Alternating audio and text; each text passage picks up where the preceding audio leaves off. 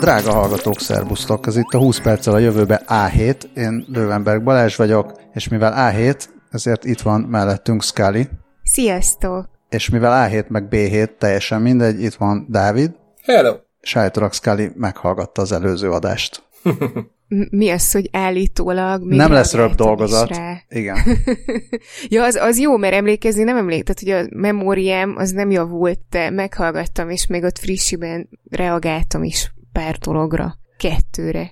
Kettőre, mint, mint a két Katalin papagáj, Happy és Mimi, aki szintén hallgat minket? Pont kettőre. Ádám jelezte, hogy nem csak kecske, de Katalin papagájaink is vannak. Én, én ezen gondolkodtam el, hogy nem tudom, hogy a kecske és a Katalin papagájok mennyire kompatibilisek, de, de én itt egy csodálatos dupla randit látok kibontakozóban. Hát vagy, vagy akkor szervezzünk nekik egy ilyen, hát nem író-olvasó találkozó, hanem podcaster és hallgató találkozót. Megijedtem, kicsit ott megijedtem. ja. Nem azért, azért... Nem, én csak ott akarok lenni a papagájok randián, csak ennyi. Oké. Okay. Én azért ijedtem meg, mert azt hittem, hogy valami harmadik, nem tudom, kutyapapagájt is hozzá akarsz rakni, és akkor KKK találkozó jaj, lenne. Jaj, jaj. nem, semmilyen nem jutott eszembe. jó, jó, jó, rendben. Uh, apropó... Nagyon szép átvezetés. Na, uh, jó, nem, nem akarok ennyire élcelődni. Na, közben kaptunk uh, további olvasói leveleket, és hát azt mondom, hogy most már két levéllel rendszeres levelezőnknek nevezhetjük Istvánt, aki a múltkor a csavarok színéről, meg a robotok szerepéről, meg a drónokról, meg minden, minden egyébről írt szép részletes e-mailt, és most reagált egy olyan régi adásra, amire én nem is emlékeztem, pedig annyira nem volt régen, de hogy állítólag én említettem azt, hogy a klímaváltozásnak hatása van a a migrációra.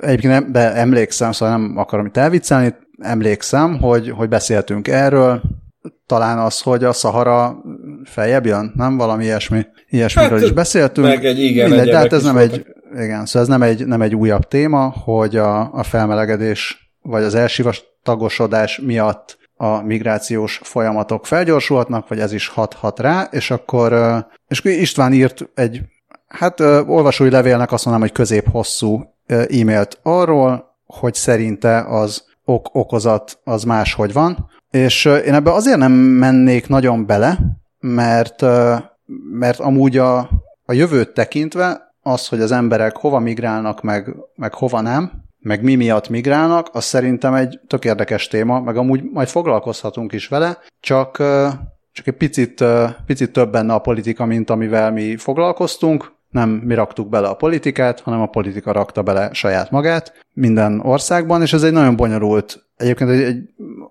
én, én nagyon szeretem ezt a témát, azt nem szeretem, hogy ennyire téma, de, de, de ha már téma, azért eléggé foglalkoztat, és, és mivel hát megint csak ezt, ezt szerintem nem, nem magától történt így, hanem, hanem emberek belerakták a mindenféle identitások kérdését ebbe, ezért eh, ez egy olyan téma, amiről, hogyha beszélünk, akkor, akkor sokak úgy érzik, hogy ez az ő identitásukat, vagy ilyen legbelsőbb önképüket érinti, és azért nem is annyira szeretnék ebbe csak ilyen vicces podcastilag belemenni. Majd lehet, hogy fogunk vele foglalkozni különböző módokon, de nem most. Szóval ezért István, köszönjük az e-mailt, és, és elolvastuk, de ezért nem fogunk rá így részletesebben reagálni. Minden esetre szerintem így ebből a Ebben a témában is, meg úgy minden más témában is tök hasznos, hogyha az ember olvasgat olyan véleményeket is, amelyek nem egyeznek az övéivel. Ezt gondolom saját magunkra is, meg gondolok ilyenkor Istvánra is, hogy szerintem az, hogy a, a civilizáció, vagy a, az úgynevezett fehér ember úgynevezett civilizációja hogy alakult ki, vagy hogy az elmúlt 5000 évben mennyi volt a fehér ember, meg mennyi volt a nem fehér ember, meg Egyiptom, Kína és egyéb más dél-amerikai civilizációk hogyan alakultak, szerintem érdemes ezzel is foglalkozni, meg különböző más migrációkkal, és, és aztán ki tudja lehet, hogy mi is majd még beszélünk erről részletesebben. Na, ennyit a migrációról, meg a klímáról. És a másik egyébként küldött különböző nem AI által generált mesapokat. Én érzek azért itt egy ilyen István versus robotok beef folytatódását. A robotok egyelőre azt mondom, hogy még nem válaszoltak, de, de azért nem lennék meglepve, hogyha valamikor a 200.-300. adás környékén történne egy válasz. Én remélem, hogy azért abból István is éppen fog kijönni. Minden esetre kaptunk egy pár linket arról, hogy az emberek mennyivel jobb mesapokat csinálnak, mint az ai -ok. És teszem hozzá, Bill McClintock, azt hiszem így hívják a jó embert, akinek a mesapjait István elküldte, ő tényleg nagyon súlyosan jó mesapokat csinált, mindenkinek csak ajánlani tudom. Úgyhogy az ő munkáját ne vegyék el a robotok. Na, azután, azután, azután. Ja igen, hát küldött nekünk a Dénes konkrétan nem is, nem is csak sima olvasói levelet, szerintem egy ilyen külön féladást küldött nekünk Igen. linkekből. Igen. Dénes egyébként még, még inkább rendszeres levélírónk, és nagyon szeretjük a leveleit. Különösen, hogyha a diszkósajtkukackasz.hu címre küldi, mint ahogy most.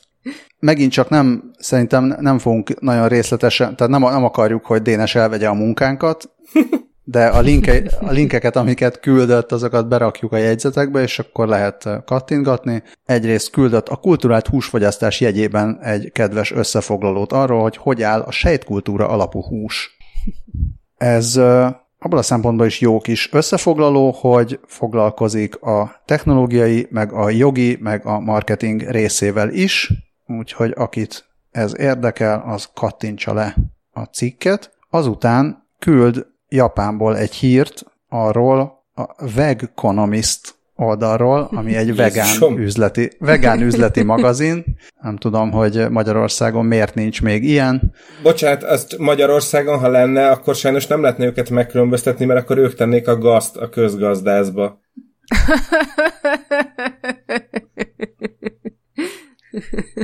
Vagy akkor közgazász.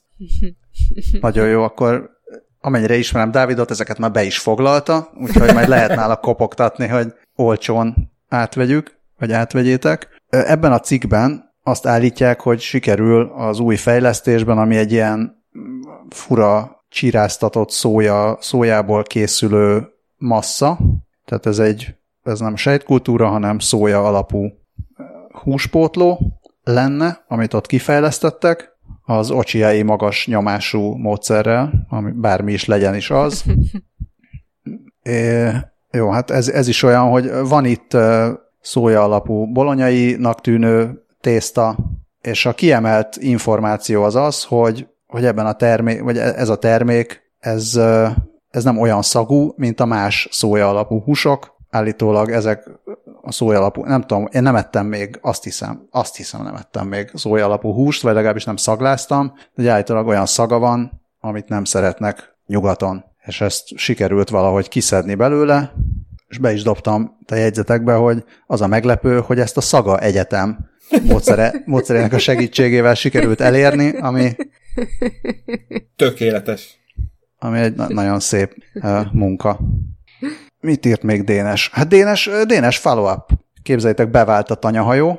Nagyon jó hír. Most 2020 márciusból, márciusából származó hír, hogy a Rotterdami úszó tehenészet, amivel a 66. epizódban foglalkoztunk, annak volt a címe a tanyahajó, ami 2018-ban volt, rettenetesen megdöbbentett engem, hogy már, már ilyen régen foglalkoztunk a tanyahajóval, szóval akkor akkor indítottak egy ilyen pilot projektet 30 szarvasmarhával, és állítólag nagyon elégedettek ezek a marhák, ami külön azért mond, lehet, én, hogy ugyanazt csak, mondod. Nem, én csak annyit, annyit szeretem mondani, hogy, hogy én már ezért is küldenék egy óriási nagy pacsit Dénesnek, hogy, hogy egyáltalán emlékszik rá, hogy a, a 66 adással ezelőtt, jó szám pont konkrétan 50 adással ezelőtt volt, és hát, hogy erre ő emlékezett, Dénes, hősöm vagy. Nem csak ezért, de erre majd mindjárt visszatérek. É, Scully, remélem te Ö... akkor te mondod azt, amit én akartam mondani. Ja, én nem tudom, mit akartam mondani, én csak azt akartam mondani, hogy, hogy Dénes ö, ö, nagy figyelemmel követi a high-tech híreket, tehát lehet, hogy ez neki egy ilyen külön érdeklődési köre, és azért tartotta észben azt is, hogy mi, mi miről beszéltünk korábban Meg hát a tanyahajó, ez egy annyira emlékezetes dolog, hogy ezt így nehéz elfelejteni. Oké, Te mit akartál akkor mondani? egyikötök, egyikötök sem. Mert amikor lekattintottam ezt a linket, és megnéztem a VOS nevű, gondolom Rotterdami helyi hírmondó YouTube csatornáját, akkor azt láttam, hogy azt mondja a videónak a címe, hogy Driven the Burdery Floating Farm bevált. Tehát, hogy ténylegesen azt írták, hogy bevált, gondolom ez valami befált, vagy valami hasonló. És akkor egy darabig nem, tud, nem, nem tértem magamhoz, hogy akkor ez most szintén egy ilyen dupla csavaros poéne Dénes részéről, de a bevált vagy befált az, az a befelt, tehát hogy tetszik, tetszik a teheneknek, ez, ezt, vagy, vagy valakinek tetszik. Pedig a, a szaga egyetem után bevált, ez így abszolút tök jó. Szóval tényleg bevált. Na, minden nyelven bevált ez a, ez a dolog. Én már nagyon várom az Egyesült Holland tehenész flottát. Hát figyelj, hogyha valami metán alapú lézerrel támadnak, akkor Azaz. lehet ott durvulás. De az is lehet, hogy csak megacápára, meg óriás polipra fognak velük vadászni vagy halászni, ugyanis még azt is írja, és azon gondolkodom, hogy mi foglalkoztunk ezzel, hogy mi van a mélyben, meg hogy lefilmezték az óriás polipot? Talán igen. Minden esetre azt írja Dénes, hogy hogy vagy tíz éve a Megacápa versus Óriás Polip című dokumentumfilm még csak találgatta, mi lapul a sós mélységekben. De mi történt most? Hát ezután történt az, ami, amiért mondtam, hogy majd még visszatérek rá, hogy Dénes miért a hősöm, mert azt írta, hogy most elsütötték a horror vakuit, és a kép szerint érdekes harcok lehetnek odalent csápos rémekkel. A horror vakuiért én fennállásunk legnagyobb szóvic izé, nagy díját adományoznám Dénesnek, és felállva tapsolok. Csak ennyit szerettem volna mondani. De nem hagyta. Egyébként arról szól ez a sztori, hogy a talán National Geographic, igen, közölt egy cikket arról, hogy egy nagy cápán óriás polip, tapadó korong és fog nyomokat találtak, és akkor National Geographichez híven az egy-két képhez írnak egy millió karaktert, amiben elmondják, hogy úristen, mi történhetett ott. Illetve, hogy ez bizonyíték, hogy akkor most feljött az óriás polip, és megtámadta a cápát. Mert hogy a, azt hiszem az óriás polipok, vagy talán tintahalak, azok jó nagyokat szoktak harcolni ámprestetekkel, de az, de az mélyen van, és talán a cápa nem megy olyan mélyre. Szóval valami ilyesmiről lehet szó, hogy most ez mindenkit meglepett. És Dénes nem hagyta abba, mert még azzal a kérdéssel zárja, hogy vajon mit írna erről Yokai Mór. Itt a Yokai, mint a japán, az, azok is ilyen japán óriás szörnyek, nem? Vagy valami hasonló. Valami olyan, igen. Ez írás, írásban jobb. És akkor nekem rögtön eszembe jutott, hogy a Jókai Mór az nem tudom mit mondana, de Jékeli Endre viszont, aki, aki a Vizek óriásai című könyvet írta, nem tudom, hogy ez kinek mond bármit. Én kisgyerekkoromban rongyosra olvastam Jékeli Endre a Vizek óriásai című könyvét, amiben hát ez az internet előtti clickbait cikkek voltak arról, hogy a tengerben milyen különböző módokon lehet szörnyhalált halni, kezdve a murénától a kígyó keresztül az ilyen angolna, meg az olyan cápa, meg az amolyan bálna, meg a gyilkos tengeri uborka, tehát nem, nem tudom, hogy ezek után bárki miért mert a tengerbe menni. Hát, hogy leforgassa meg a cápa versus óriás polipot. Ja. Szóval manapság már nincsenek ilyen könyvek, mert mindenki megy az internetre, de régebben, régebben volt ez a érdekes történetek gyűjteménye könyv, ami, ami nekem nagyon bejött. És aztán elkezdtem Jékeli Endrére rákeresni, és egy nagyon kiterjedt művész és egyéb família tagja ő. Áprili Lajos egyik fia volt. Jékeli oh. Zoltán, másik oh. fia Jékeli Endre, aztán eljutunk Péter Fiboriig pillanatokon belül, hogyha sokat kattintgatunk. Na hát ennyi volt a, az olvasói levél. Én még azt tudom elképzelni, hogy az Osborne háztartásban néha előfordulhat, amikor a kedves papa egy kicsit jobban megfárad, és bejön a lánya, és akkor felkiált, hogy jé, Kelly Osborne. Elnézést.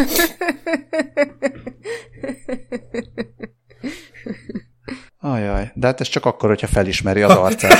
igen, igen, és ez egyáltalán nem biztos az ő állapotában már, de azt javasoljuk, hogyha ez lenne a probléma, akkor Ozzy Osborne azt a tanácsot küldenénk, hogy lehetőleg ne az Amazontól vásároljon arcfelismerő technológiát.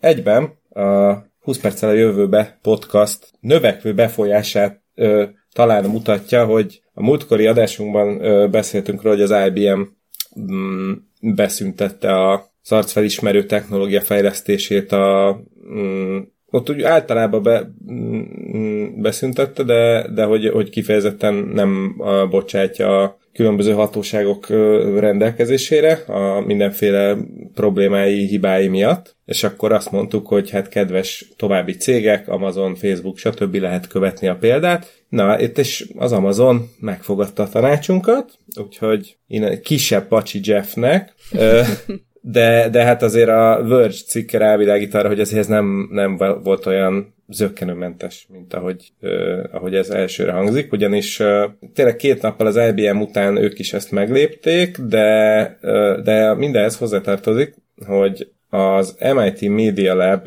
egyik kutatója, Joy Bolamvini, és Timnit Gebru, a Microsoft Research egyik kutatója, 2018-ban közösen írtak egy tanulmányt, amiben a nagyobb ilyen tech cégek arcfelismerő rendszereinek a hibáit boncolgatták. Volt, és akkor köztük volt az IBM is, és a Microsoft is.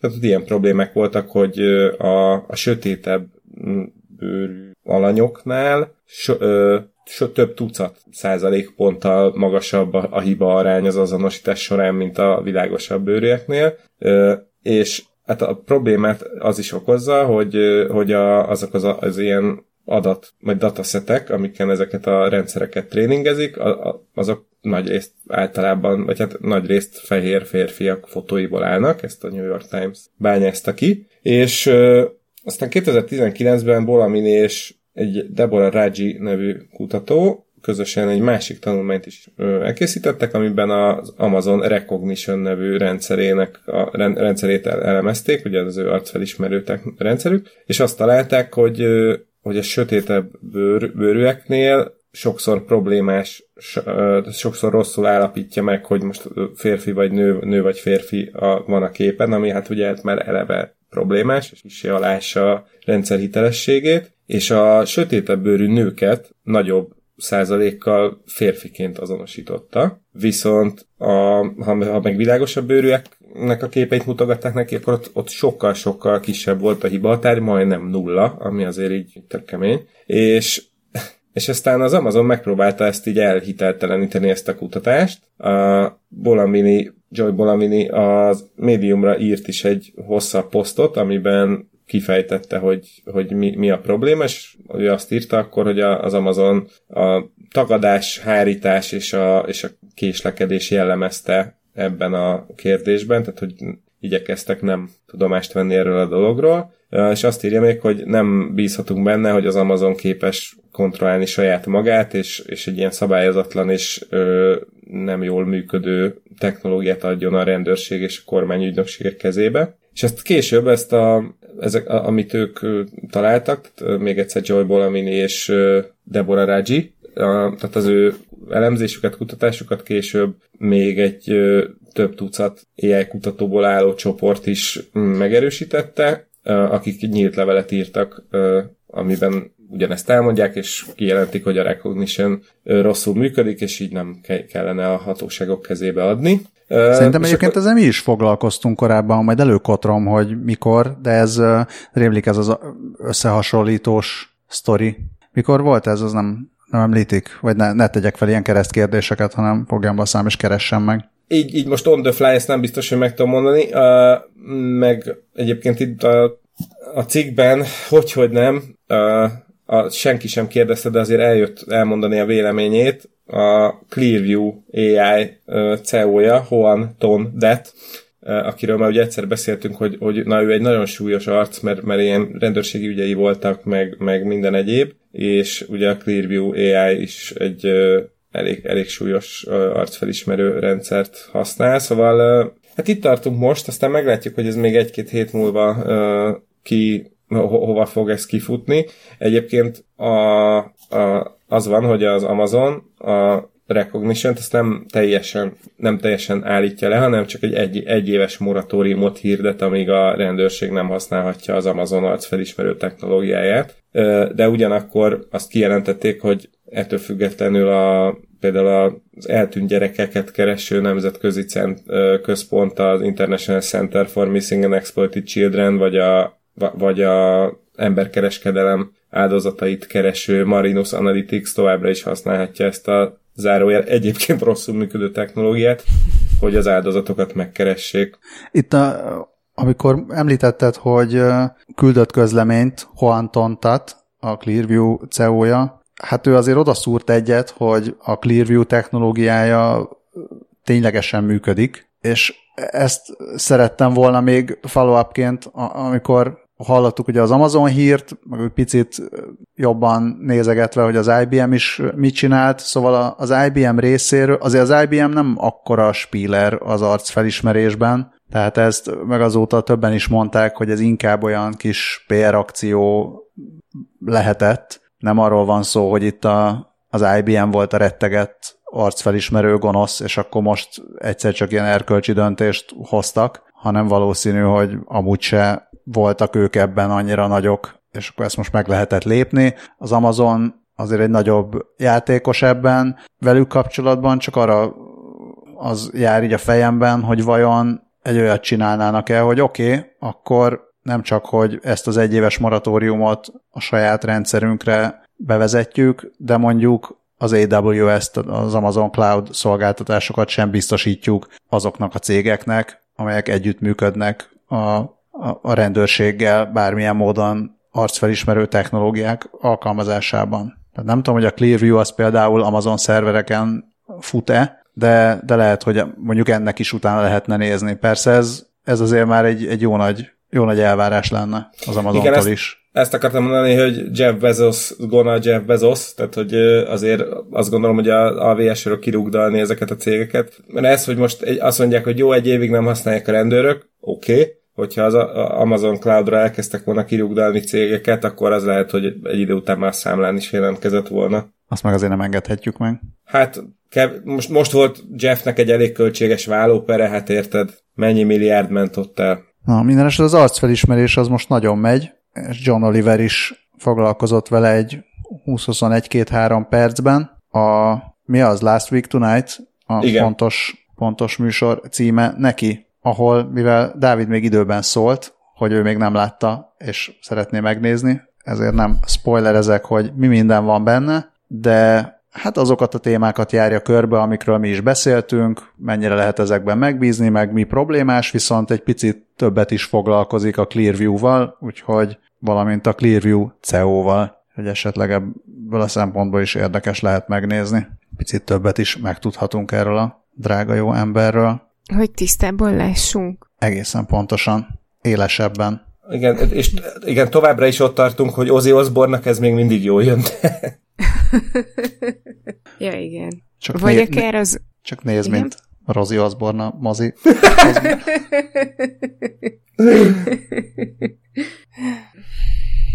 Következő hírünk után senki nem fog jól aludni. A- arra gondolsz, hogy túl, túl jó képeket csinál ez az apa régi képekből, illetve túl jól felújítja? Uh-huh. Vagy kon- kon- kon- konkrétan erre gondolok, igen. A, a Qubit-on írtak róla, illetve ki is próbálták, ez a MyHeritage ö, nevű ö, egyébként izraeli cég ö, szolgáltatása. Ja, Balázs így miközben olvastam a híreket, rájöttem, hogy most én hozom a Silicon Valley rovatot, mert ugye a másik hírben is van izraeli érintettség, amit hoztam. Csak nyugodtan, Na, szóval... miben nincs izraeli érintettség?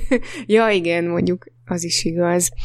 Na, szóval ez egy ez a cég alapvetően családfakutatással foglalkozik, és most indítottak egy Photo Enhancer nevű szolgáltatást, aminél így azt mondják, hogy mesterséget, mesterséges intelligenciát is használnak arra, hogy, hogy ez az algoritmus így megsatszolja, hogy hogyan nézhet ki az a homályos arc a régi fényképen, és az alapján így kiegészíti, és, és tényleg ilyen egészen érdekes eredményekre jut, és a Qubit újságírója Radnóti Miklós és Gyarmati Fanni fotóját javította fel, és nem tudom, Radnótinak ilyen egészen hihető arca van. Gyarmati Fanni már kicsit olyan, mint hogy rányomtak volna még néhány Insta filtert, de, de tök, tök durva, hogy így mit tud kihozni ebből a fotóból. És egyébként bárki kipróbálhatja,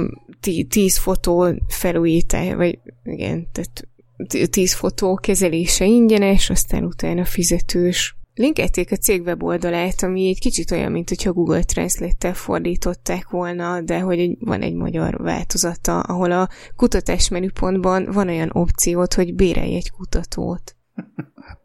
Időnként azért mi bérelnénk kutatót.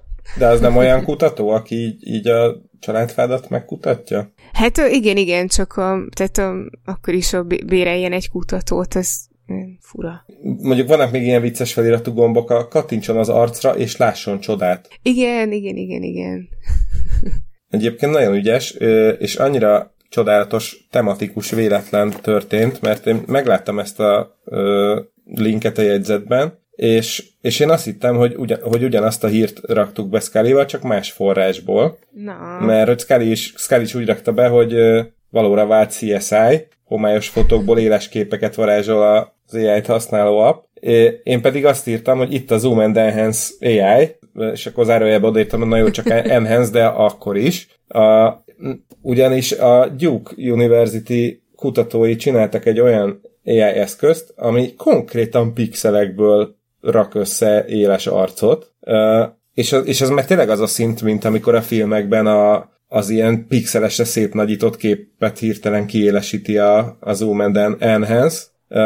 Azt írja a Future Timeline, hogy a korábbi hasonló módszerekkel a, az eredeti felbontás nyolcszorosáig sikerült így fel, felfújni a képeket, viszont a, a Duke kutatói által összerakott algoritmus 64-szeresre tudja növelni a, a felbontást, mégpedig úgy, hogy ők hát idé, idézőjelben azt írják, hogy elképzeli a hiányzó részeket, amiket így a, ebből a pár pixel alapján így, így megtippel. E, azt mondja, azt mondta Cynthia Rudin, a Duke e, informatikusa, hogy e, még, még soha korábban nem sikerült ilyen részletességű e, képeket létrehozni ilyen, ilyen megoldásokkal, és azt a kutatók is hangsúlyozták, hogy ezzel nem lehet embereket azonosítani, tehát hogy tehát a konkrét CSI-os dolgot nem fogja tudni megcsinálni, meg egy biztonsági kamera homályos pixeles fotójából nem fog tudni egy valós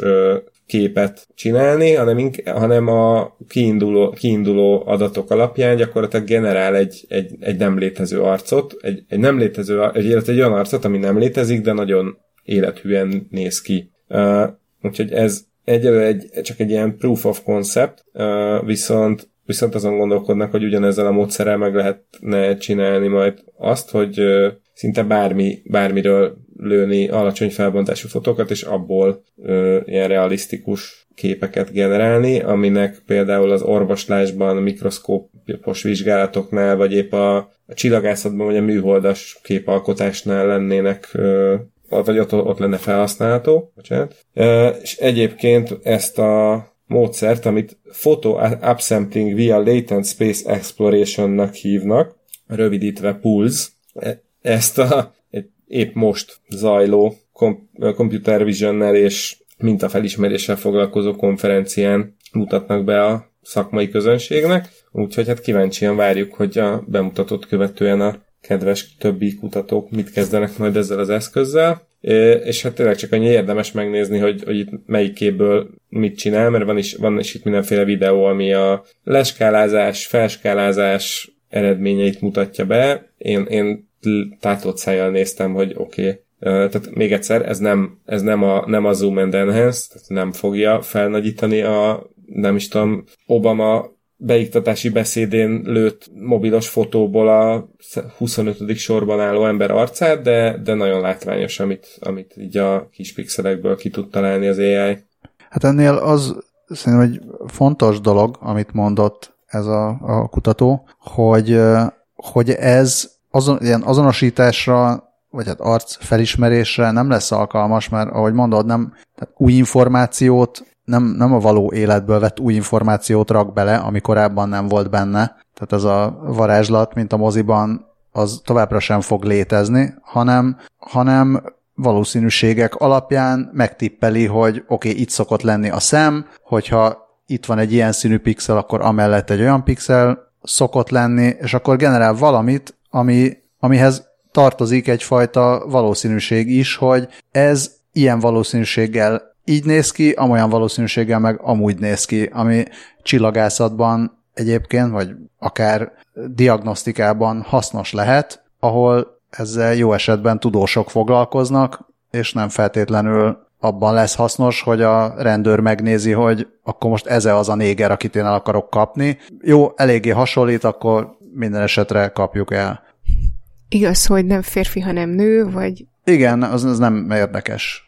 Vagy esetleg egy óriás úszkár. Az a, az a sztori, az a sztori megvolt? Vagy nem tudom, az csak Twitteren futott-e, vagy, vagy kiment a, a nagy internetre is, hogy egy, egy nő, amúgy fehér nő elmesélte a sztoriát, hogy gyanúsan sokszor megállították a rendőrök, és aztán kicsit olyan furcsán néztek, és aztán valamilyen ilyen kamuindokkal mindig úgy elengedték, de egyszer, egyszer teljesen egyértelműen kiderült, hogy, hogy egyszerűen a fekete óriás úszkárját gyakran a anyósülésen ült, azt, azt nézték valószínűleg feketének, és ezért már amikor eljutottak oda, hogy jó, de akkor, akkor lépjen ki az utas is a, a kocsiból, nagyon sok, sokadjára hitték el ott a sötétben, hogy az valójában egy kutya és nem egy ember. Tehát lehet, hogy valami ilyesmihez is elvezethetne, hogyha nem akarnék igazán ezzel a témával humorizálni, de azért őszintén csodálom, hogy szegény állat még életben van.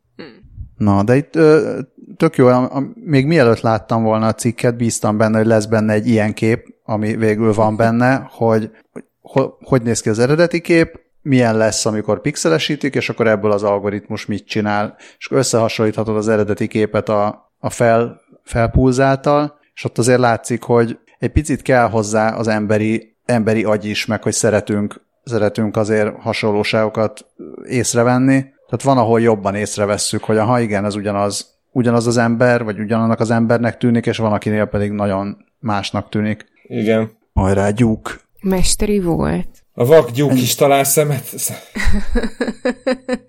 uh, igen, Na, és mester amely... ilyen, vagy szolga ilyen. Na, amelyik szóba a került a, az amerikai helyzet, akkor, akkor igen, akkor ide kívánkozik ez a hír is, hogy a GitHub a, a nagy fába vágta a fejszéjét, mert arra vállalkoztak, hogy a programozási vagy kódolási term- terminológiából száműzzék az etnikai vagy szempontból problémás kifejezéseket.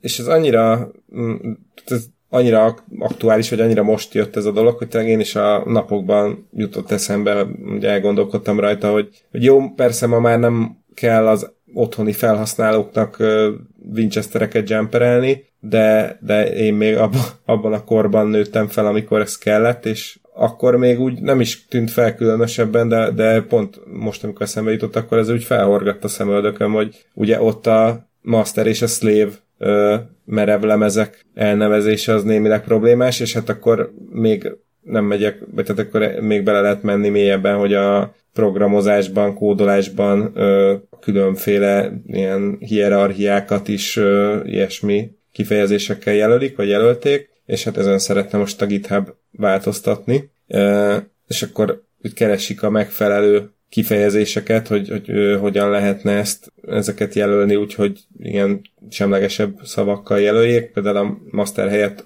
a main javasolta egy Una Kravec nevű fejlesztő. Vannak, akik a ilyen szülő-gyerek metaforát vezetnék be, de, de van olyan programozó, aki szerint az nem jó, mert az nem fejezi ki feltétlenül a, a megfelelő hierarchiát, úgyhogy Úgyhogy hát ez történik arra felé. Gondoltam, hogy mindenképpen érde, érdemes ide bedobni, mert ez egy tök érdekes kérdés, meg, meg tök jó rámutat, hogy, hogy milyen messzire elér ez a téma, és, és hogy olyan helyeken is ott van, és teljesen beépülve a, akár mindennapos szóhasználatba is, amit emberek nem is gondolnának. Ez van egy zárójeles kis gondolatmenetem, hogyha érdekel titeket, de majd ami, ami nem erről a témáról szól, csak arról, hogy ez a magyar nyelvben is mennyire megvan, de erre térjünk vissza esetleg ennek a hírnek a végén. Jó, engem érdekel. Engem is érdekel. Na, hát azonnal a... nyithatod az zárójelet. Vagy lehet, hogy még csak annyit akarok ehhez hozzátenni, hogy mert hát ha, hát ha nem mindenki ért ezzel egyet, hát ha van olyan hallgatónk, aki nem érti, hogy most akkor ez miért zavar bárkit, szerintem, szerintem nagyon nehéz ezt úgy átérezni, hogy az embernek azért a történelem azon részéhez semmiféle kapcsolata nincsen. Vagy hát is semmi, semmi olyan kapcsolata nincsen, hogy ugye neked is most ha nincs ez a hírekben, akkor az, hogy Master és Slave, az maximum egy ilyen mesekönyv szintű asszociációt hoz el, nem? Mert, mert nekünk a közép-európai kultúrából az, hogy szolga, az nem, hát olyan messze van, hogy, hogy semmiféle érzelmi kapcsolatunk nincsen ezzel a, ezzel a szóval, vagy ezzel a szókapcsolattal, pláne angolul. De, de bárhol, ahol mondjuk vannak, tehát az Egyesült Államokban ahol van egy programozó, aki egy fekete programozó, akinek, tehát lehet, hogy mondjuk három vagy négy generációval korábban még ténylegesen szolgák voltak, vagy lehet, hogy nem négy, mondjuk hárommal, de valahány generációval korábban ténylegesen fehér ember szolgái voltak a felmenői, és lehet, hogy akár 50-60-70 évvel ezelőtt rokonait, barátait, vagy a szülei rokonait, vagy nagyszülei rokonai barátait lincselték, vagy azok ismerős. Tehát ez, ez, a, ez a fajta a fehér ember tulajdona a fekete ember, ez annyira benne van a, az amerikai társadalomban, és hogy, hogyha egy, egy fekete ember elmegy programozónak, és ezt látja, akkor ez őt így zsigerileg érinti. Tehát nem, Igen, csak, nem csak, ez nem egy, nem egy belemagyarázás, vagy nem egy, nem egy ilyen, jaj, most akkor már ez se lehet, vagy akkor most a szavakat is töröljük ki, meg ha meg nem tudom, a saktábláról is töröljük le a feketét, mert mindig a fehér kezd. E, erről is lehet beszélni, de egyébként itt nem erről, de nem erről van szó, hanem ténylegesen arról, hogy ezek a szavak, ezek,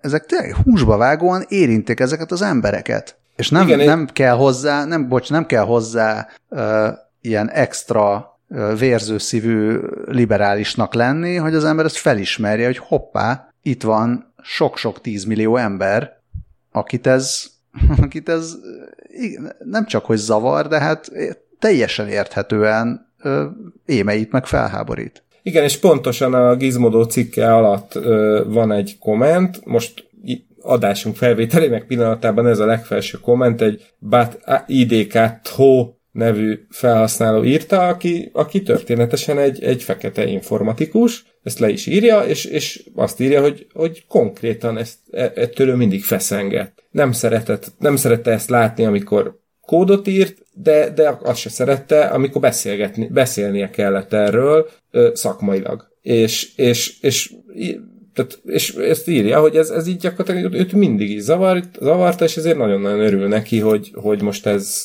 legalább ilyen gesztus szintjén valami történt ezzel.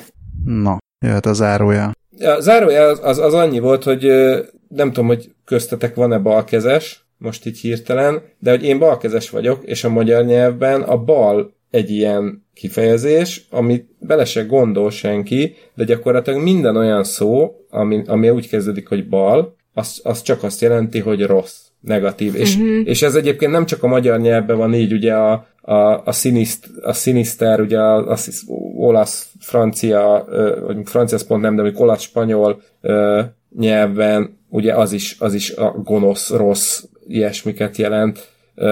És, és például az angol nyelvben is ugye a right az, az nem csak jobb, hanem, hanem a jó, meg a jog, meg, a meg az egy. Tehát, hogy, hogy ez is egy olyan, tehát, hogy szerintem ezzel a példával lehet a legjobban megértetni azokkal, akik itt most hőbörögnek, hogy jaj, most mi, mi, mi a baj ezzel azzal a különbséggel, hogy, hogy most a balkezeseket nem verték rabszolgasorba, néhány, mm. néhány, néhány tucat balkezesnek valószínűleg lettek, nem tudom, ilyen nem tudom, beszédzavarai, vagy diszlexiája, vagy ilyesmi, amire a tanítónéni megpróbált átszoktatni általános iskolába, ezt még velem is megpróbálták, de aztán nagyon hamar rájöttek, hogy már nem kéne. Csak hogy ez egy tök jó példa erre szerintem, ami a nyelvi részét illeti ennek, ezt nagyon hangsúlyoznám, hogy ez csak-csak erről szólva. Hát igen, illetve még azért eszembe jutott így különbségnek, hogy mondjuk sosem voltam balkezes, nem tudom, de hogyha, hogyha nagyon-nagyon megerőszakolod magad, akkor át tudod szoktatni magad jobb kézre, viszont a bőrszíneddel Jogos. nem nagyon tudsz mit csinálni, illetve hát Michael Jackson megpróbálta, de hát olyan vége is lett. Nekem az egyik gyerekem balkezes, viszont, a, viszont hegedülni jobb kezen hegedű, tehát nincs áthúrozva a hegedű uh-huh. neki, és, és ezt a hegedű tanárai mondta is neki, hogy, hogy az, az durva, hogy az mennyire, de hogy megküzdött vele, meg hogy állítólag nehezebb így hm. tanulni, de tök büszkék vagyunk rá. Aztán itt, a, amikor jöttünk ide, akkor itt meg nem mondtuk meg a tanárnak, és ezen gondolkodtunk, hogy vajon mondjuk-e meg a tanárnak, hogy ja, egyébként a gyerek balkezes, de aztán nem mondtuk, mert nem volt is semmi. Azóta de, hogy, sem. de nem, csak az, hogy, hogy amit Dávid mond, hogy így, hogy az egyik gyerek balkezes, másik jobbkezes, így, így tapasztaljuk azt, hogy egyrészt igen, ezek a szavak, meg hogy ezt ugye akkor el kellett magyarázni, hogy ez nem baj, meg mi már szerencsére olyanok vagyunk, vagy az a generáció vagyunk, hogy már nem szoktatjuk át semmibe, de attól még az írásnál zavaró, most persze tök jó, hogyha tanul héberül, hogy másik irányba kell írni.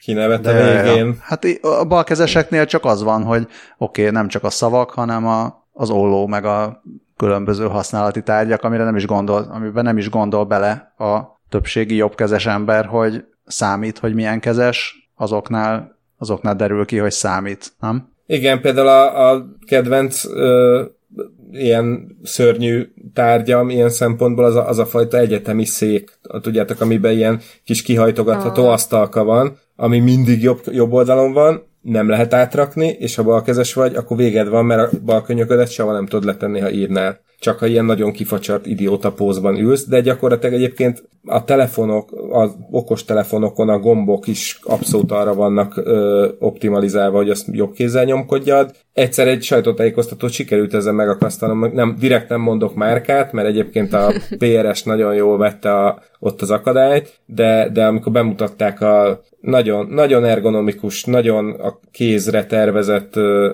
új egereket, billentyűzeteket, nem tudom miket, és akkor megkérdeztem, a, a, és tényleg az, az egér az ilyen a, jobb kezedet, mint ahogy, így, ahogy úgy simult rá, hogy tényleg az összes kis görbületet ö, kényelmesen el tudtad helyezni, és akkor föltettem a kezem, hogy hello, és balkezes mikor lesz? És akkor ott, ott lefagyott a világ, mert akkor, az, akkor jött rá az ember, hogy hát így nem lesz. És tehát, hogy, és ott, ott a szemébe ott volt a felismerés, hogy ezt így annyira nem gondolták át, hogy még arra se számítottak, hogy ez kérdésként fel fog merülni, és most ott állnak, hogy nem tudnak mit mondani. Te nincs a Logitechnek balkezes egere? E, é... Nem kell válaszolni. Na, e, szóval minden esetre akkor a BLM az a balkezes Lives Matter szintén jaj, tud lenni. Jaj. Úgy érzed, hogy nem, nem egészséges ez az összehasonlítás? I- igen, jaj, bocsánat, még annyit szerettem volna egy, egyetlen mondatot hozzátenni, hogy a, ez a, a GitHubnak ez a kezdeményezése, ez a Twitterre is ki ö, gyűrűzött, és ott egy Lia Calver nevű felhasználó írta, hogy ő a, a whitelist, blacklist szavakat is szeretné kicserélni, és erre egy Gabriel Csapó nevű úriember reagált, aki hát a neve alapján csak tudom csak feltételezni, hogy valami közelet Magyarországhoz, és, és, és ő írta a Twitter, hogy éppen azon van, hogy, hogy ezeket a kifejezéseket tartalmazó dolgokat így jelezze, hogy, hogy ez így nem, nem lesz jó. Na de ennyi, úgyhogy ilyen a fő az egészség, úgyhogy lépjünk, lépjünk is tovább. Na, egy kicsit túlfőtt az egészség Nagy-Britanniában, ahol a Babylon Health nevű okos telefonos alkalmazás belefutott egy csúnya adat kiszivárgásba. Ez olyan applikáció, amin keresztül a, a brit egészségügyi rendszerben a, a britek a házi orvosukkal tudnak videót csetelni. És egyszer csak egy user észrevette, hogy a, az alkalmazásában hozzáfér több mint 50 videóhoz, ami más userek videócsetjét tartalmazza ami érthetően icipicit meglepte és felháborította, és amikor erről tweetelt, akkor rá is ugrottak a jó brit újságírók, úgyhogy a cikkét, vagy ezt a, ezt a sztorit meg is írták, és akkor gyorsan jött a Babylon Health, ami azt állított, egy, egyrészt elismer, jó, hogy elismerte, mit csinált volna, elismerte, hogy, hogy megtörtént ez a, ez a hiba, és azt állította, hogy mindössze három páciensnél jelent meg, jelentek meg ezek a videók. Tehát az történt, hogy foglaltak időpontot, és aztán, aztán egyszer csak megjelent náluk ez a videó, ami egy szoftver hibából eredt, és nem pedig rossz indulatú támadás eredménye. A problémát nem tudom, gyorsan jobb. kiavították, stb. stb.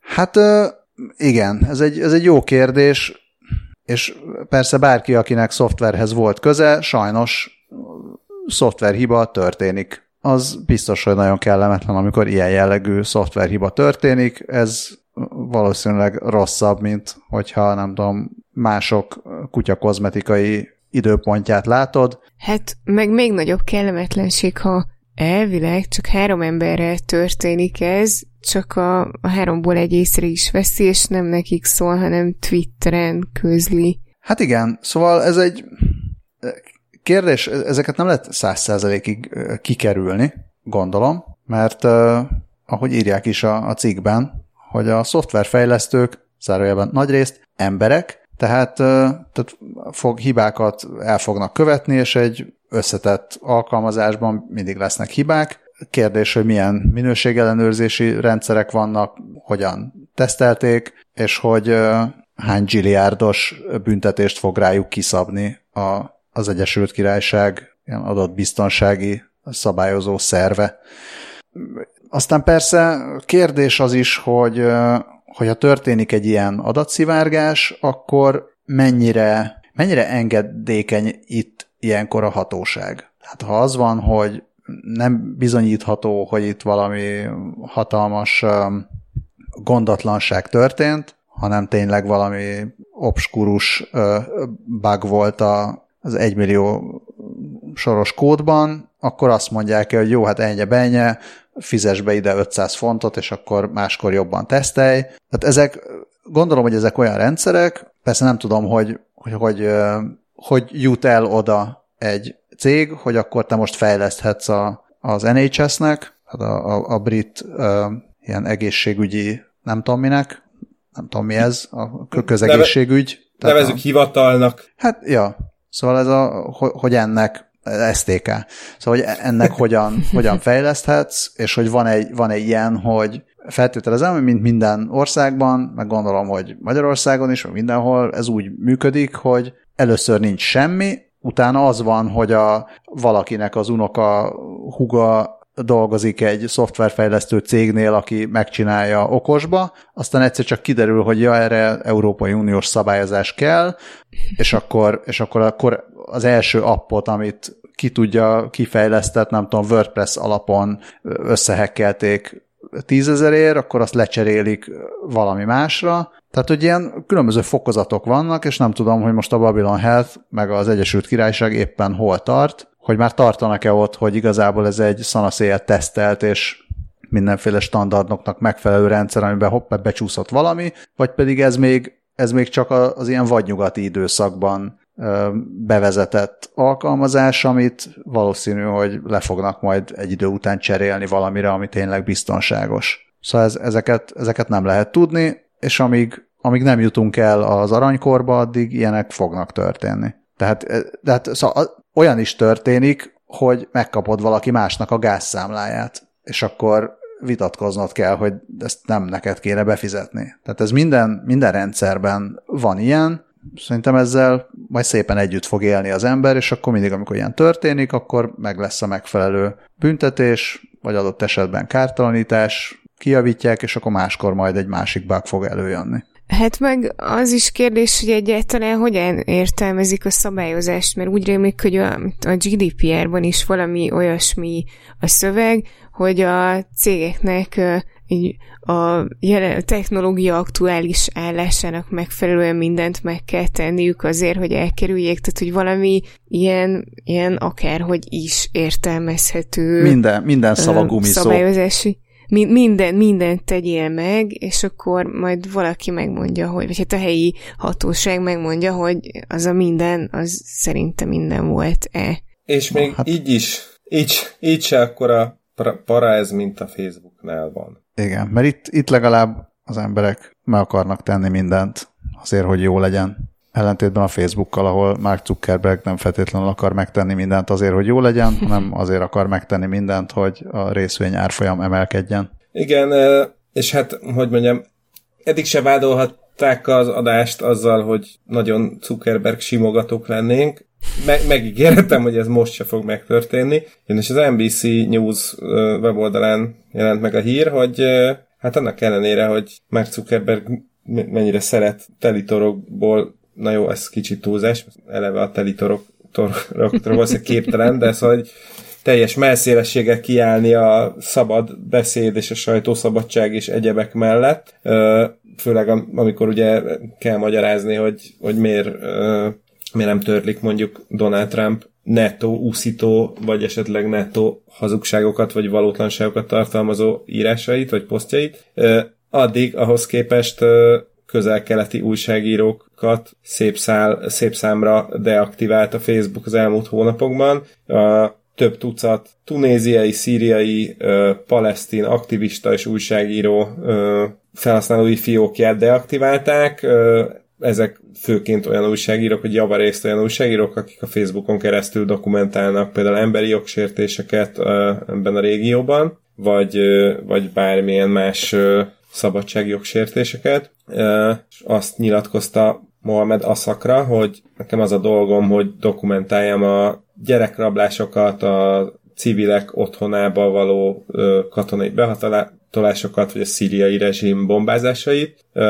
Az ő fiókját május elején törölték ki, és Asakra azt mondja, hogy a Facebookot ez nem érdekli, mert terrorizmus ürügyével bezárja a a fiókjainkat, még akkor is, hogyha mi a terrorizmus és az erőszak ellen próbálunk fellépni. Uh, azt írja az NBC, hogy ez mm, nemrég esett meg a Facebooknál, hogy Zuckerberg konkrétan szembe ment az egyik alkalmazottjával, vagy beosztottjával, aki azt javasolta, hogy politikusok posztjaival szemben is vezessék be, vezessenek be lépéseket. Itt például a, a, konkrétan az a poszt, hogy arról a posztról volt szó, amikor Donald Trump azt mondta a George Floyd halála után ö, tiltakozók féken tartására, hogy when the looting starts, the shooting starts. Uh, ugye hát ez talán nem kell mondani, hogyha az Egyesült Államok elnöke ilyen szavakat enged ki a száján, és írja oda a két milliárd ember elé, annak milyen hatásai lehetnek. Zuckerberg ezt több,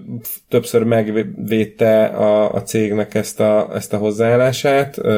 Május 29-én ő maga is írt egy posztot, amiben azt írta, hogy ő sem ért egyet Donald trump de de hogy a hatalmi pozícióban lévők elszámoltatása csak akkor történhet meg, hogyha a beszédüket a nyilvánosság előtt lehet elemezni és megvitatni.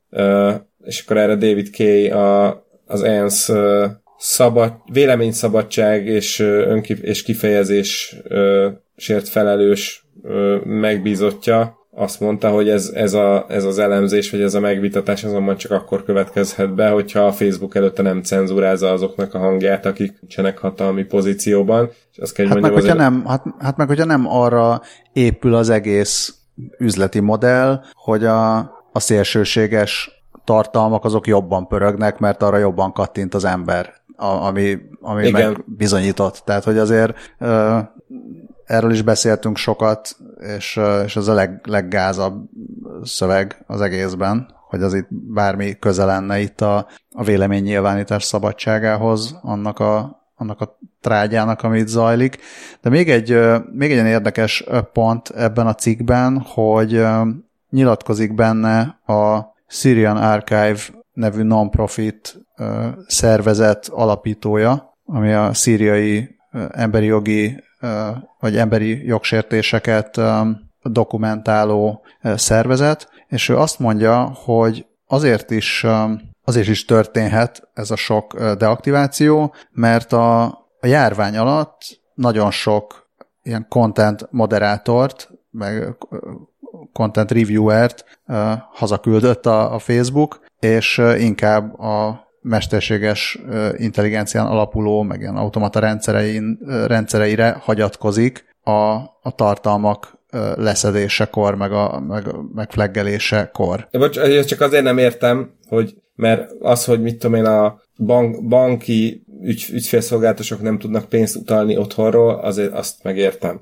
Azt nem értem meg, hogy a Facebook alkalmazottjai miért nem tudnak kommenteket moderálni otthonról, amikor többek között én is itthonról menedzseltem a rám bízott Facebook oldalakat az elmúlt hetekben.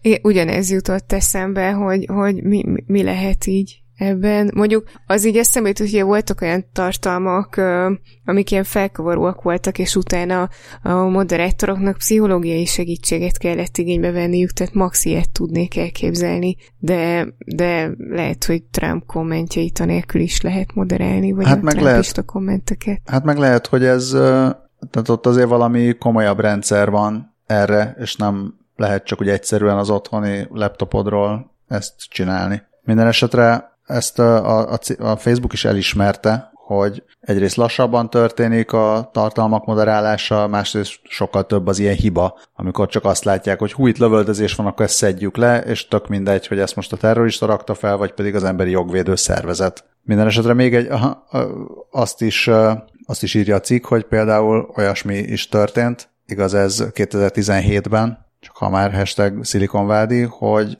egy csomó palesztin accountot is leszettek magyarázat nélkül, és az is olyan is történt, amikor egy palesztin munkás posztolt egy fotót, hogy támaszkodik egy bulldozerre, és aláírta, hogy jó reggelt, és ezt a jó reggeltet arabról angolra úgy fordította a Facebook automatikus fordító rendszere, hogy, hogy támadás, és ezért eh, letartóztatta szerencsétlen embert a rendőrség, az izraeli rendőrség, és órákon keresztül eh, hallgatta ki. Na igen. Nem tudom, hogy az izraeli rendőrségünk azért dolgoznak arabul beszélő emberek, szóval nem tudom, hogy ez miért történhetett meg így, de hát ki kéne kapcsolni az automatikus fordítást ezek szerint.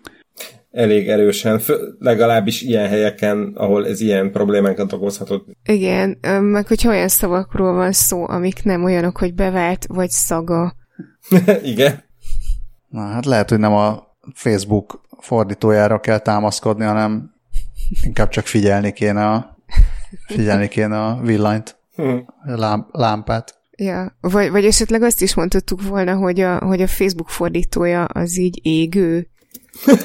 Bezzeg a, ez az új lehallgatási módszer, amiről most, hát én a HVG-n olvastam, de a fél interneteken megjelent, és valamelyik kötök a Wire cikkét is bedobta itt a jegyzetek közé. A Ben Gurion Egyetem, ben Gurion Egyetem kutatóiról már beszéltünk korábban, azt próbáltam visszakeresni, de nem találtam meg, hogy hanyadik epizódban volt, de ők azok a nagyon okos és leleményes illetők, akik mindenféle nagyon izgalmas kémkedési, lehallgatási módszereket találnak ki. Nem azért, hogy ezzel visszaéljenek, hanem csak, hogy felhívják a figyelmet arra, hogy ha-ha így is lehet, és, és most pedig a Vízman Tudományos Intézettel dolgoztak együtt, mindkét szervezet izraeli, tehát itt van a Valley rovat következő része. Ö, na, és most egy olyan módszert fejlesztettek ki, amivel ö, bárkit le lehet hallgatni, hogyha van a szobában egy villanykörte, és fel is van kapcsolva a villany, mert ugye a beszédhang által keltett rezgések, azok a villanykörtét is megrezegtetik, és ennek hatására megváltozik a fény, és ezt uh, nyilván egy, egy ember nem látja szabad szemmel, de egy elektrooptikai szenzor az így képes észlelni, hogyha a megfelelő érzékenységre állítják, és akkor ez úgy működik, hogy a szenzor rögzíti az adatokat, és az aztán továbbítja egy algoritmusnak, amit LAMP phone-nak neveztek el. Ez átalakítja digitálisra az analóg jelet, és így gyakorlatilag valós időben lehet hallani, hogy mit beszélnek a, az adott szobában és itt a, a videóban be, bemutatták, vagy elmesélték, hogy hogyan tesztelték egy ilyen 25 méteres távolságról, két dalt játszottak le, meg egy Trump beszédet is, és a, a, a másik végén a visszaalakított hangokból gyakorlatilag olyan tisztán sikerült lejátszani a, a dalt, hogy mindkettőt felismerte a Shazam, és, és hát az is teljesen tisztán hallatszott, ahogy Trump beszél. Úgyhogy ilyet is lehet. Hát ezek a Ben Gurion egyetemi kutatók, ők nem, ők nem ma kezdték ezt az ipart, azt hiszem, hogy ők csinálták azt is, amikor a, egy szobában lévő chipses zacskóra rálőtt lézersugár hallgatták le, hogy mit beszélnek a szobában, mert a, a zacskónak a rezgéseit ugyanígy vissza tudták hangálakítani. Igen, igen, ők mindenféléket csinálnak. De azt állítják, hogy ők nem eszközöket fejlesztenek, ami, amikkel kémkedni lehet, csak szeretnék a figyelmet felhívni arra, hogy ilyen is létezhet. Bizony. Ezt, ezt állítja. Hát lehet, hogy a valakiknek a figyelmét szeretnék felhívni. Lehet, hogy a Ben Gurion Egyetem támogatóinak a figyelmét szeretnék erre felhívni.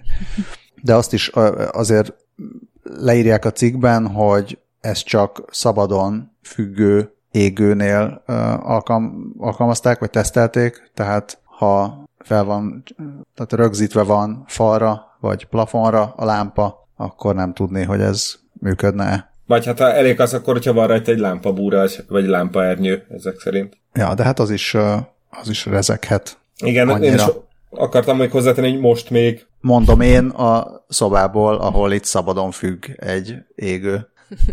Na, tessék, Majd erre vigyáznom kell. Ben Gurion Egyetemen meg már írják, hogy a magyar podcastereket hallgattak le a Lampfont segítségével. Mi csak, azt mondtuk, mi csak azt mondtuk, hogy szaga, meg bevált.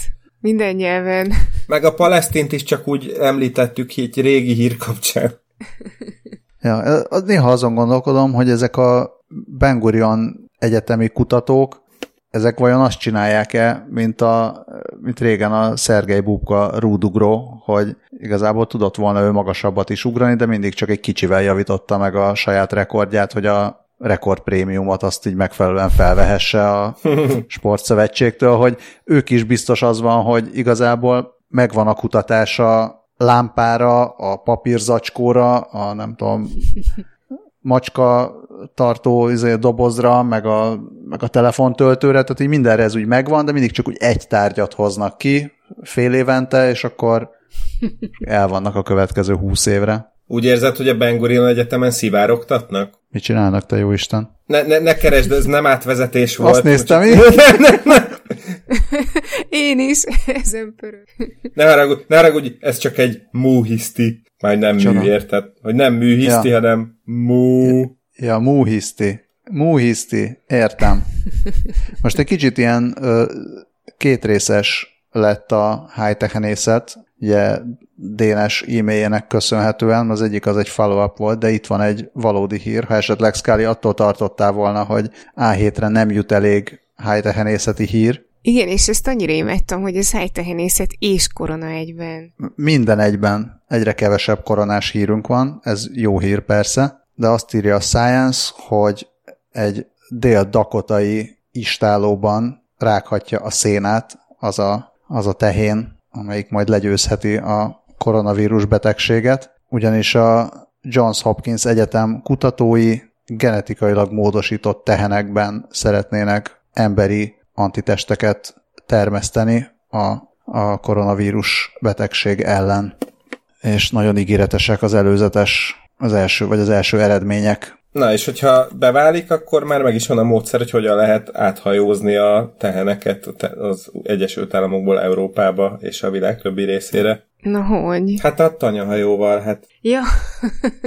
ja. És azt is elmeséled, amit a chatben mondtál erre. Jézus Máriám. Hogy, hogy mi ez így szert hagyott ki a Science meg, hogy ha esetleg a hallgatók is, hallgatók is uh, játszhatnak 3, 2, 1, hogy mire gondolhatod Dávid a Covid és a tehenek kapcsán? Így, így. De hát akkor igen, szóban nem jön át a W-vel írt Covid, vagy esetleg a cow, SARS-CoV-2.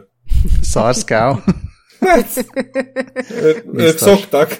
Ezek ilyen egyben óvodás humor. Szóval már, már közel húsz éve alkalmazzák ezt a módszert, hogy emberi antitesteket termesszenek tehenekben, ilyen tejelő tehenekben, azért, mert a, hát a, a tehénnek több a vére, mint az embernek, meg mint a, mint a kisebb állatoknak, hogy tehát úgy, úgy módosítják a szarvasmarhákat, hogy, hogy magukban szintetizálják, mint ilyen bioreaktorok a megfelelő fehérjék emberi változatait. És állítólag hát nem csak, hogy több vére van a tehénnek, de kétszer annyi, milliliterenként kétszer annyi antitestet is tartalmazhat, mint az emberi vér. Nagyon menő. Én, én drukkolok. Meg szerintem mindenki drukkol neki. Igen, még a tehének is valószínűleg. És uh, még azt mondják, hogy ez a bioterapeutikai cég a, már a COVID-19 járvány előtt sikeres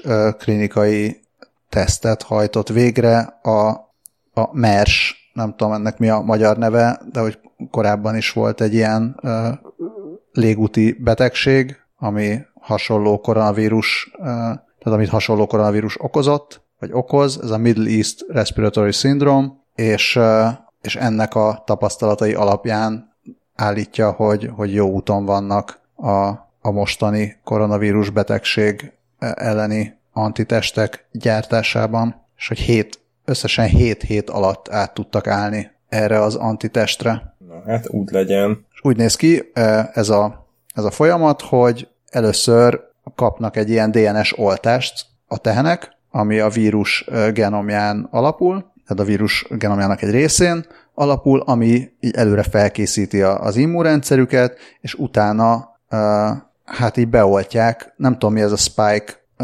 fehérje, de hogy olyasmi, hogy be, beoltanák őket a vírussal, és akkor erre gondolom adnak egy ilyen immunválaszt, és elkezdik termeli termelni az antitesteket. És minden hónapban akár egy tehén annyi antitestet tud termelni, ami akár több száz emberi betegnél is alkalmazható lehet, vagy hát annyi, annyi beteget tudnak ápolni ezzel. Én javasolnék egy sorozatot a BBC-nek, hogyha ez sikerül, lehetne ez a cím, hogy Dr. Mu.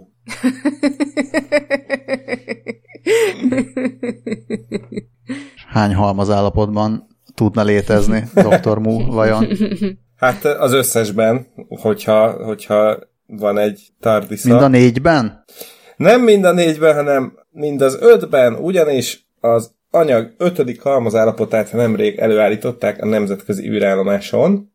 Ezt Bose-Einstein kondenzátumnak hívják, amit e, először Einstein és Satyendra Nath Bose indiai fizikus mutatta ki.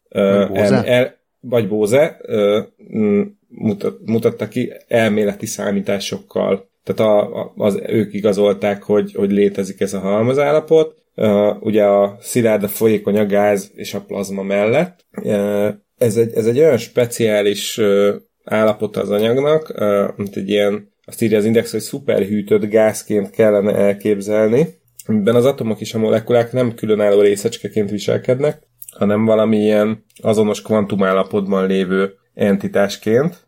Ehhez egyébként az űrállomáson egy úgynevezett hidegkamrát használtak, amiben majdnem nulla Kelvin közeli hőmérsékletet ö, lehetett elő, elő, elérni, ami is ebben kálium és rubidium atomokat hűtöttek le egy lézer segítségével. Ezt a Bose vagy Bose-Einstein kondenzátumot, amit... Bocsánat, de... bocsánat, igen? közben utána néztem, hogy ez valami fura, ilyen bozu, vagy bozu lenne ennek a bengáli kiejtése, viszont a bozonok is a bozuról kapták a nevüket, mint például a Higgs bozon. BLC-nek rövidítik egyébként ö, angolul, úgyhogy maradjunk is ennél. A, akkor... Amit tudjuk, hogy hogy kell kiejteni. Igen. szó, és azt írja az Index, hogy ilyen kondenzátumot a Földön már egy negyed évszázada könnyen elő lehet állítani, csak itt nagyon hamar össze, összeomlik ez a, ez a halmazállapot, mert a másodperc tört része alatt tud összeroskadni ez az atom halmaz, vagy a atomfelhő. Az űrben viszont ez nem történik meg ennyire gyorsan, és a, ezért az ott végzett kísérletek után több, akár több másodpercig is fenntartható ez az a halmazállapot, és így persze könnyebb megvizsgálni. Nagyjából ennyi a, a lényeg. Most nyilván ez a hogy ez majd mire lesz jó, meg hogy lesz jó, azt most ezen a ponton még valószínűleg senki sem tudja. Viszont Robert Thomson a NASA Jet Propulsion laboratóriumának a fizikusa mondott egy csodálatosat. Mm, ugye az Index szerzője azt írja, hogy a távolabbi jövőben Einstein azon elméletileg valóságtartalmát is megvizsgálhatjuk, hogy az adott gravitációs mezőben mozgó minden anyag azonos sebességgel gyorsul. Ugye ez a gravitációs hullámok megfejtésével lehet mm, valóság, és erre mondta Robert Thomson, hogy általában nem bölcs dolog Einstein ellen fogadni, mégis fontos, hogy teszteljük az elméleteli helytállóságát. Viszont nekem most esett le, ez alapján, a hír alapján, hogyha itt a nemzetközi űrállomáson hozták létre a Bose Einstein kondenzátumot, hogy valamikor, hát talán egy olyan 25 éve, 30 éve az Óbudai Árpád gimnázium falán volt egy olyan graffiti, hogy felettem egy atomfelhő, torz gyerekem lesz, ha felnő. Jaj. És lehet, hogy ő már előre látta, hogy felette lesz az atomfelhő az űrállomáson. Nekem meg az jutott eszembe, hogy most akkor az űrállomáson gyakorlatilag halmazújváros van.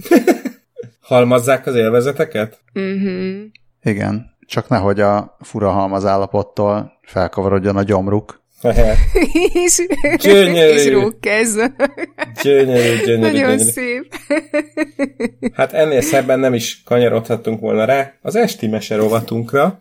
Ez most egy ilyen különleges adás. Két esti meserovatunk is van, ez az első, ez a gyerekeknek szól, aztán majd áttérünk a felnőttekre.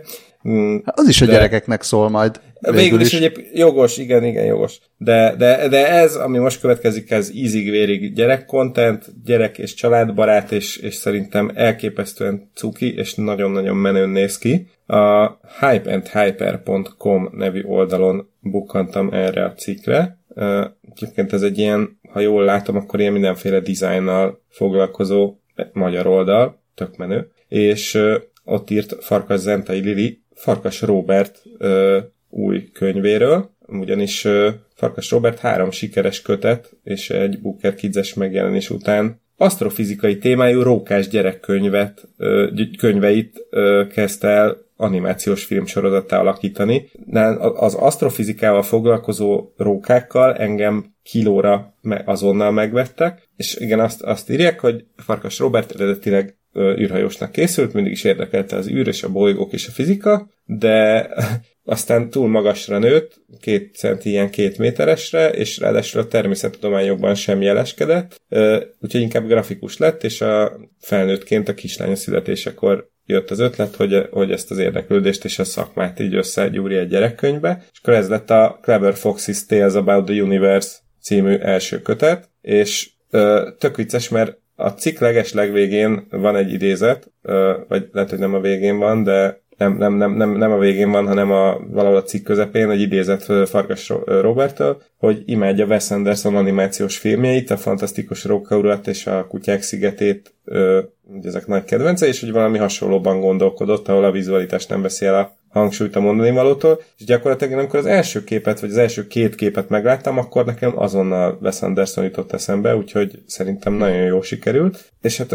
van, van itt egy kép, amin a naprendszer látható, és tök vicces, mert a bolygók ilyen fonalgombolyak szerűségeknek néznek ki, és ott, ott írja, hogy eredetileg uh, stop motion-nel szerette volna uh, elkészíteni ezt a filmet, uh, viszont a, ehhez nagyon-nagyon sok pénz kellett volna, és akkor így inkább egy uh, CGI megoldás mellett döntött, ami szerintem elképesztően jól sikerült, és tényleg ajánlom mindenkinek, hogy csak ezt a cikket, hogyha megnézi, szerintem már ettől mosolyogni fog, amit, amit itt a képeken lehet látni. Meg van itt két kis videó, ami, ami így a, a naprendszert lehet mozgás közben is megnézni, és most az a cél, hogy még az idén elkészüljön egy 30 másodperces előzetessel, vagy egy pilottal, Úgyhogy egyelőre még ez nagyon az elején tart ez a dolog, de, de hát én azt hiszem, hogy nem csak a magam nevében mondhatom, hogy nagyon drukkolok Farkas Robertnek, hogy ez összejöjjön, mert ez, ez szerintem, hogyha ez sikerül, akkor ez, ez világhír. Abszolút, én is drukkolok, tök jól néz ki. Na, akkor osszuk meg mindenfelé, meg teggeljük be a megfelelő fontos és gazdag embereket a megfelelő csatornákon, aztán hát, ha azt nézem, hogy még nagyon kevés. Nem tudom, hogy te, vagy Dávid, hogy találtad meg, de még nem tart túl sok view-nál ez a pár videó, ami ott a cikkben van, ha jól látom. Vagy lehet, hogy csak nem megfelelő videóra kattintottam. De egyébként igen, egyébként ha már itt ez szóba került, akkor a hypeandhyper.com szerkesztőségeknek csak annyit szeretnék üzenni, tök jó az oldal, de tényleg nagyon tetszik. Léci az impresszumot töltsétek ki, mert ez annyira csalódáskeltő volt, amikor oda kattintottam, és nagy üresség fogadott. Úgyhogy így nem emlékszem már sajnos, hogy, hogy hol, hol, hol jött szembe ez a link, de, de ez lényegtelen is. A lényeg, hogy minél többen megismerjék. Hát én ilyen 40-50 views videókat látok, uh-huh. ami jó, hát mondjuk június 12-én posztolták a videót, szóval van még itt idő, de hát... Hát majd a hallgatóink szénné view-olják. Igen, külföldön is, mindenhol. Ne csak szénné view hanem mondom, tehát biztos be lehet teggelni a megfelelő asztrofizikai érdeklődésű híres embereket és influencorokat. Hát, és rókákat. Hát megpróbálkozom, hogyha múlt, múltkor ezen jól sikerült, hogy az IBM után felszólítottuk az Amazont, és kötélnek át, úgyhogy esetleg Sir Brian May, hogyha hallgatja, akkor Robert, Robert Farkas Clever Fox's Tales munkáját esetleg nézze meg közelebbről. Na és apropó Farkas. Na, ezt nem láttam jönni. Új-Zélandon csodálatos kampányjal ö, igyekeznek felhívni a szülők, gyerekek, úgy általában mindenkinek a figyelmét a, a biztonságos internetezésre, mégpedig azzal, hogy ki, ki, ki jött egy új kis kampányvideó, hogy ilyen mi az köz, közérdekű hirdetés, hogy hívják azokat, amikor a kampányfilmeket levetítik a... Közhasznú? Közszolgálati? Köz... Közérdekű. Na mindegy, szóval, na értitek, na közérdekű közlemény. Szolgálati közlemény. Szolgálati korrekt izé, családi házban csöng, csöngetnek az ajtón, anyuka kinyitja, és ott áll egy tök mesztelen férfi, egy tök mesztelen nő, akkor bemutatkoznak, hogy hello, szia, mi vagyunk a pornósok, akiket a gyereked nézegetni szokott, vagy akit a gyereked nézett tegnap este, és egy, ez egy ausztrál kom- komika, Justin Smith a főszereplője ennek a videónak, és és nagyon, nagyon viccesen így el, elmagyarázzák a, neki, a, a pornosok, hogy hát így általában a felnőtteknek szoktunk előadni, és hát a gyereked meg, meg még csak egy gyerek, aki még nem igazán tudja, hogy, hogy, hogy működik egy kapcsolat, meg hogy működik a teste, meg ilyesmi. Egyébként ez egy 2019 decemberében elkészült kutatás, vagy jelentés ö, Farbizén érkezik, amelyből kiderült, hogy az új-zélandi fiatalok java az interneten keresztül, tehát az internet számukra az elsődleges e, eszköz, ami, amin keresztül a szexről hallanak, tanulnak, és, és a harmaduk pedig, illetve bocsánat, szóval, hogy a, miközben az országban megnézett pornó klipek egy harmada, ez most egy kicsit melbevágott, mert ezt így elsőre észre se vettem, nem konszenzuális tevékenységeket mutat be. Úgyhogy hát így már, már csak ezért is nagyon jó, hogy egy ilyen edukatív videóval és, és az ehhez kapcsolódó humorral így kicsit olyanná teszik ezt a témát, hogy lehessen róla beszélgetni, és azért jó, mert ez nem csak egy darab videó, ez a Keep It Real Online egy egész sorozat, amiben a, a cyberbullying, a, a pedofilok, az erőszakos tartalmakhoz való hozzáférés, és, és az egyéb ilyen nehézségeket dolgozzák fel ilyen közérthető humoros, de nem elviccelős formában, és, és én ennek csak tapsolni tudok, mert nagyon nagy szükség lenne erre szerintem minden országban és minden nyelven. Hát és az a, az üzenete minden videónak, ami szerintem szülőként is szerintem nagyon jó, hogy nem, nem pánikot akar kelteni, hogy úristen tudtad, hogy a gyereked így meg úgy, hanem az az üzenetet a, a filmek, kisfilmekben is, a szülő úgy reagál, hogy oké, okay, akkor most szedd össze magad, szedd össze a gondolataidat, tudod, hogy hogy kell ezt kezelni, és beszélni kell a gyerekkel. Tehát erre, erre megy ki az egész, hogy nyugi, nem kell, tehát nincs, nincs ebbe semmi, se varázslat, meg se olyan tudás, ami neked nincsen meg, egyszerűen csak annyi kell, hogy, hogy kezeld nyugodtan ezt a helyzetet, és legyél biztos abban, hogy te vagy a legjobb ember, aki beszélhet a gyerekeddel arról, hogy mit kell tudnia. Igen. Igen, és így, hát az, az, az is benne van. Én csak a pornósat láttam, nem tudtam, hogy van több, nem nyitottam meg a, a cikket, mert azt hittem, hogy, tehát én máshol láttam, hogy csak, a, csak az első videóról volt szó. Megnézem a többit, de hogy ab, abban így tökre megfogott az a mondat, amikor így az anya mondja a fiának, hogy, hogy így jó van, no judgment, hogy most így sem baj, hogy ilyet csináltad, de akkor beszéljünk uh-huh. róla. És az, az, az, tehát az a szülőnek is üzenet, hogy, hogy ne, ne, ne bírálja és ez tök jó. Na, akkor éljenek a rókák, a farkasok és a kivik.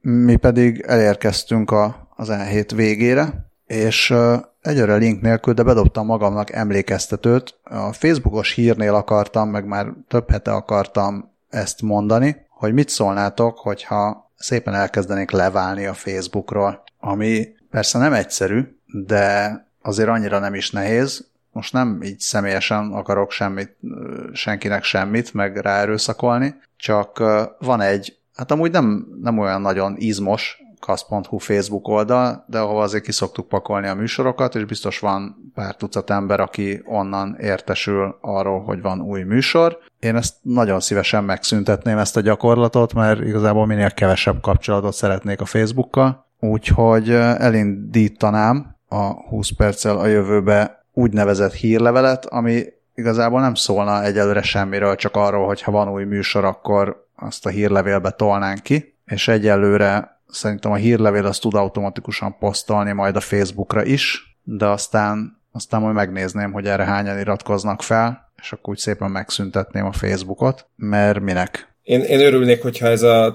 teljes cégre vonatkozna ez az utolsó mondatod.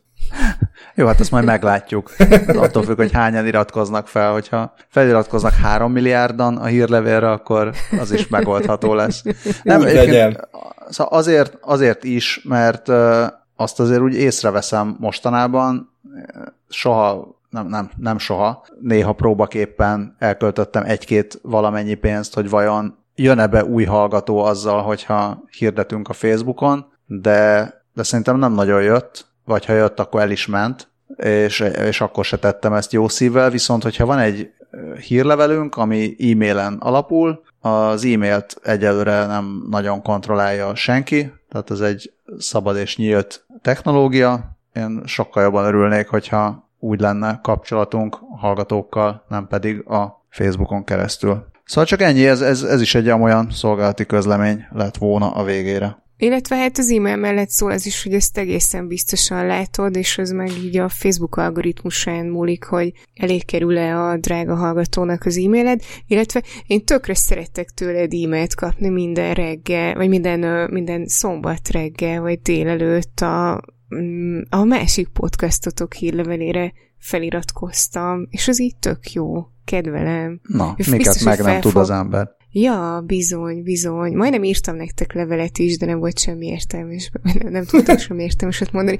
Úgyhogy biztos, hogy fel fog iratkozni a 20 perccel a jövő podcast hírlevelére is. Én is így fogok tenni, úgyhogy legalább három ö, subscriber már lesz. Na jó, hát akkor ilyen csodálatos pozitív hírekkel végezve. Nagyon szépen köszönöm minden kedves hallgatónak, Scully-nak is, bár most akkor ezek szerint ezt nem fogod meghallgatni, de nem, nem, baj, én, majd, én, majd a következőt. Én nagyon, szerintem ez egy tök jó podcast, csak én azért nem hallgatom, mert idegesít benne a csaj. De amikor nincs, akkor meghallgatom.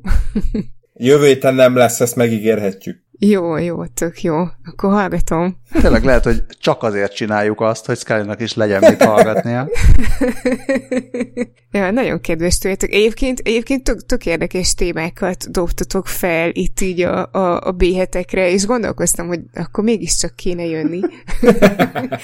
De nyilván nem. Meg, meg egyébként az is megfordult még a fejemben, hogy ez ilyen tök hízelgő rám nézve, hogy akkor én gyakorlatilag vagyok annyira érdekes, mint a blockchain. Tehát, hogy amikor én nem vagyok, akkor akartok róla beszélni, akkor az végül is ezt is jelenti nagyon sok egyéb mellett. Akkor nem biztos, hogy fogunk.